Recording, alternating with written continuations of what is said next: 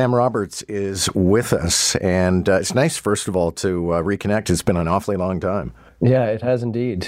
But uh, glad to feel that things are sort of flowing in a way that we're all a, a, lot more comfortable with and used to. So, yeah, good to talk to you again. Okay, well, let's talk about that because the occasion of this conversation is because you're going on tour all through mm-hmm. February. So, you know, there were there was a while when we said, "Oh, nobody's ever going to want to be in a closed room with a bunch of people ever again." Yeah, I, I think it felt that that was a sort of undefined phenomenon in the sense that it didn't seem to have a it had a beginning but we didn't really know where the ending was going to be. And because of that you, you had to constantly be you know you're in a process of recalibrating and, and adjusting your expectations as to if and when you could ever go out and do this thing that i don't want to say we've ever taken for granted necessarily but has been you know written into the the story of how we've lived our lives for all this time. And then to your point, what what will that look like if if and when it happens?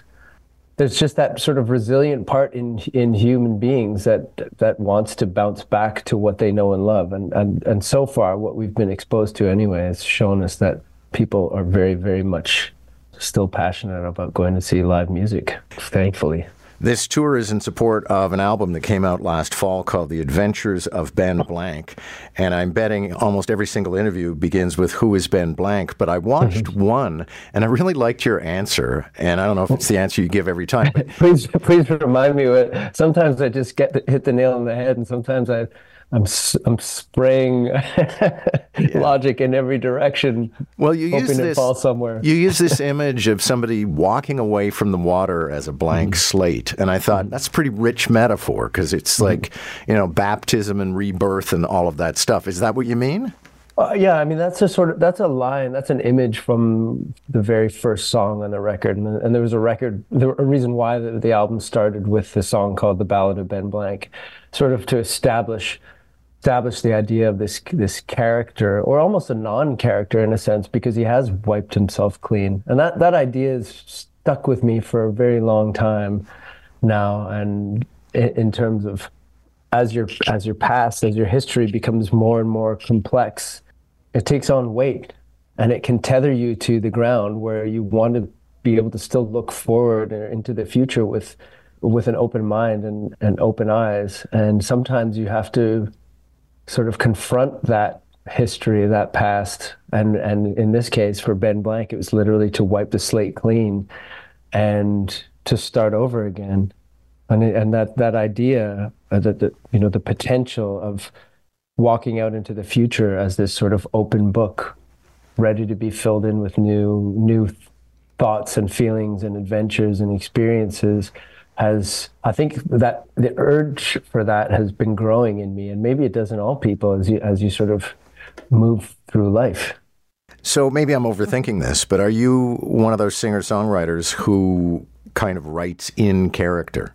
In this case, it's I guess it would seem that way, but I think regardless of how much of a buffer you try to put up between yourself and the way you feel and your own life and your own thoughts, you know, via a character there's still the the cracks are still there, and you, the songwriter, end up coming through. You know, it's like water will always find a way, no matter what. You know, how much you try to sort of contain it. It's it's it's the same thing when you when you do create a character. There is always a part of you and how you feel about life and how you feel about the world that will be apparent through that. So it's not. It's a very thinly veiled attempt at covering your tracks, you know? Yeah.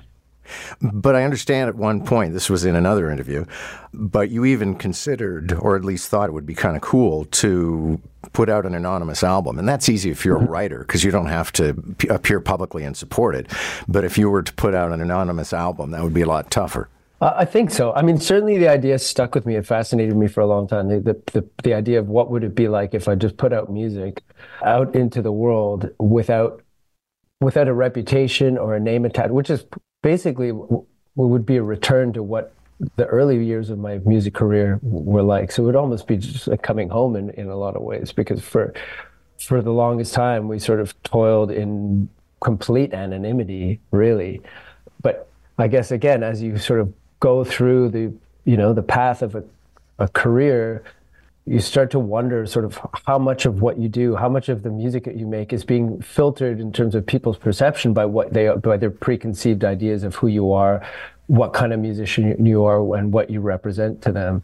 And what would it be like if you just sort of stepped out there as this again this this uh, anonymous blank canvas and offered music to people? Would they hear it differently? Would they would they feel differently about it because it wasn't coming from you per se?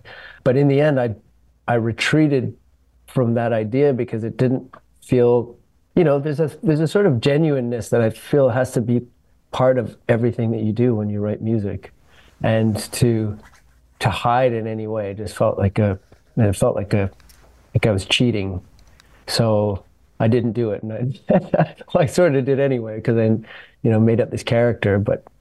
I guess the more I talk about the character, the more I realize that there's a, a, a very thin line between myself and, and the idea of Ben Blank. You've got three kids. Uh, how old are they? 17, 14, and 12. Okay. Those are complicated ages. I'm in the trenches. well, how has it changed life for you? Has it changed your perspective on things? Are you writing songs differently, mm-hmm. expressing yourself differently? I'm hiding out here in this room in the basement of my house a lot more, I'll tell you that much. But uh, yeah, I think it's kind of interesting the way that kids play a role in your in your creative life and how you're sort of the you know your perspective uh, as a as a parent and and therefore you know as a songwriter because it's it's almost impossible to separate the two things. Shifts as your kids move through the world and as they change. So you know when you're when you're young everything is or when the kids are young everything is bright eyed and and you know just looking at the world almost with a fresh set of eyes again because that's what it feels like when your kids are really small. You sort of start to you see all these things that maybe it may have been a part of your world since the day you you were born but you you you sort of now you're reliving them again with that kind of youthfulness that you hadn't been able to tap into for a long time. And then it changes to almost panic and worry about well, what kind of world are we living in? And what's it going to look like for them? Are we leaving it in in a good enough place for them to be able to live the kind of lives that you want for them. And well, now they're now they're teenagers, so I moved into the realm of how can I escape this into a into a you know sort of a fantasy realm and carve out a little place for myself to spend some quiet time. So, are you the uh, the cool dad? I tried. I've yeah. tried every way to be cool, and it just seems like it just doesn't stick. I just can't do it, you know. And and again, I play in a band for a living. You, that should just be like a free pass to cool them, but it just, I'm not Drake, so I'm not cool, or I'm not The Weeknd. That's never. It's just never quite enough. Well, it's uh, funny because I have that conversation with friends of mine. Whenever their kid turns about 12 or 13, I say, Are you still cool to them? And uh, one of my friends who's a stand up comedian said, I've never been cool to my kids. Yeah, never. never. Not, not since day one, you know? I mean, maybe when we were sort of, when I was really, it was the heavy like tea party phase with my my daughter. I don't mean the band. I mean actual tea parties. You know, on the yeah. floor in the living room kind of thing. Maybe that's when I had the most street cred with my kids. When I was really willing to, you know, get down on the floor and engage in endless tea parties and and uh, make believe restaurants and things like that. But the more I, yeah, the harder I try, the less cool I I get. So I'm I'm just I'm staying neutral, man. I'm a fly on the wall. I don't know if you saw the show David Bowie Is, which was an installation show uh, that toured the world. But one of the features was this basically chart of the elements like you have in chemistry.